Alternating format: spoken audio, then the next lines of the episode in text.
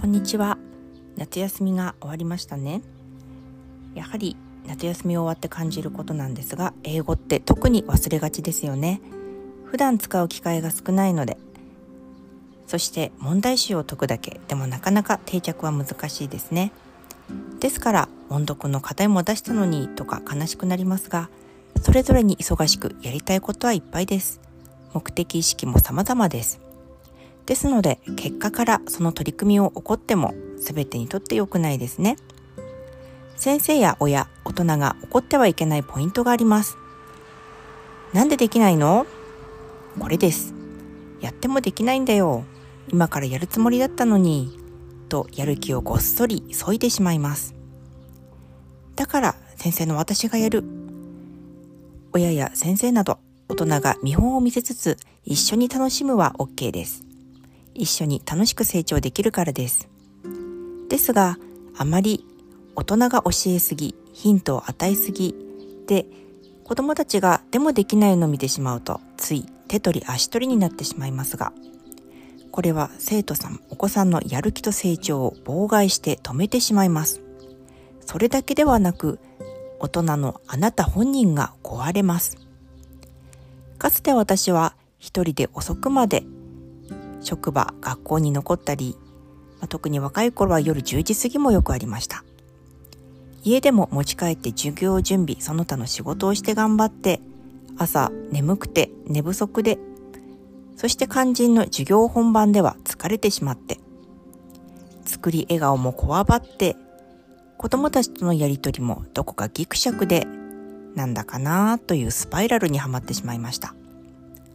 効率よく早くうまくやろうと先回って準備やアドバイスをしすぎたので逆に生徒たち子供たちとの信頼関係を壊して授業や学級家庭まで崩壊しかけたり、まあ、実際離婚したこともありましたついには体調不良が慢性的に続いて入院手術が続いたこともありますだからこそ分かったことがあります。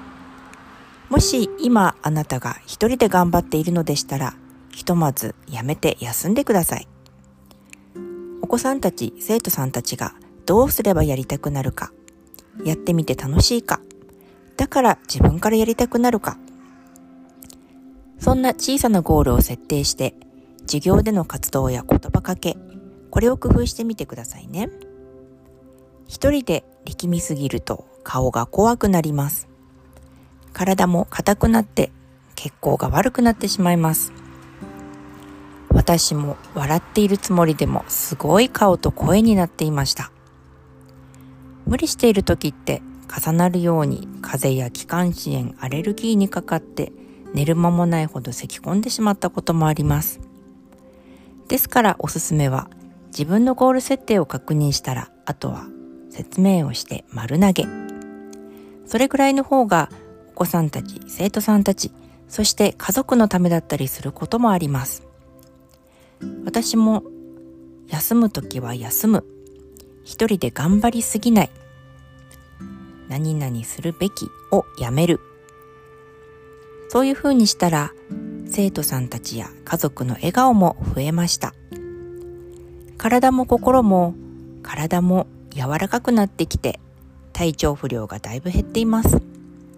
自然と健康志向になってきてダイエットはしなくても無理なく史上最高にスタイルは良く肌調子も良いと思っています。周りからも時々言われます。今、再婚して10年目になりますが、じわじわだんだんますます幸せです。私の夫も一緒に今ニコニコして家事やプチ自然栽培仕事をしてくれています。まあ、彼は殺虫剤とか除草剤を毎日、ま、いていた真面目な性格なんですけれども、そんな夫の変化は革命的な感動です。ですから自分が頑張るという一人で無理することから卒業しましょう。無理して力を入れすぎないで何がゴールに必要なのかなにフォーカスしてやらないことを決める。できることは頼む。栄養や睡眠でエネルギー調整をする。真面目な人ほどつい一人で突っ走ってしまうので、自分を大事にする、自分のご機嫌をとる、これを大事にしてください。私自身アラフィフになって、これが自律神経を整える命につながっていることに気がつきました。無意識の思い込みって見えにくいからこそ怖いです。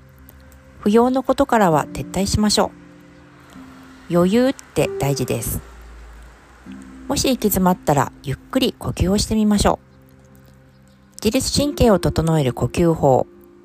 先日お腹の筋肉を膨らませたままやる腹圧呼吸これをお伝えしましたけれどもこれはスポーツや発声声を出すことにも効果がありますそして先日マナ先生という方から教えていただいた心臓呼吸。これもいいです。心臓を意識してゆっくり5秒で吸って5秒で吐く。これも気持ちが整います。おすすめです。呼吸って生きるエネルギー補給源ですね。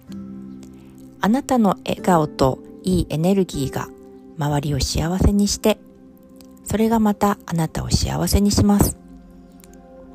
いい循環を回して、じっくり自分について確認したい、メンテナンスしたい、と思う方は個別相談へいらしてください。我慢して問題が大きくなったり、重症化する前の早めのメンテナンスにおすすめです。まずは出してから入れること。思いや言葉で出すことも同じように大事です。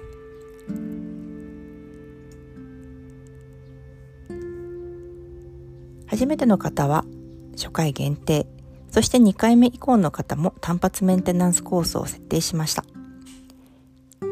じっくり深掘りしながら成果を上げていきます。理想のゴール達成のスピードを無理なく上げて遠慮なく幸せになりましょう。必要な人、必要な時に届きますように。では、今日も良い一日を。ありがとうございました。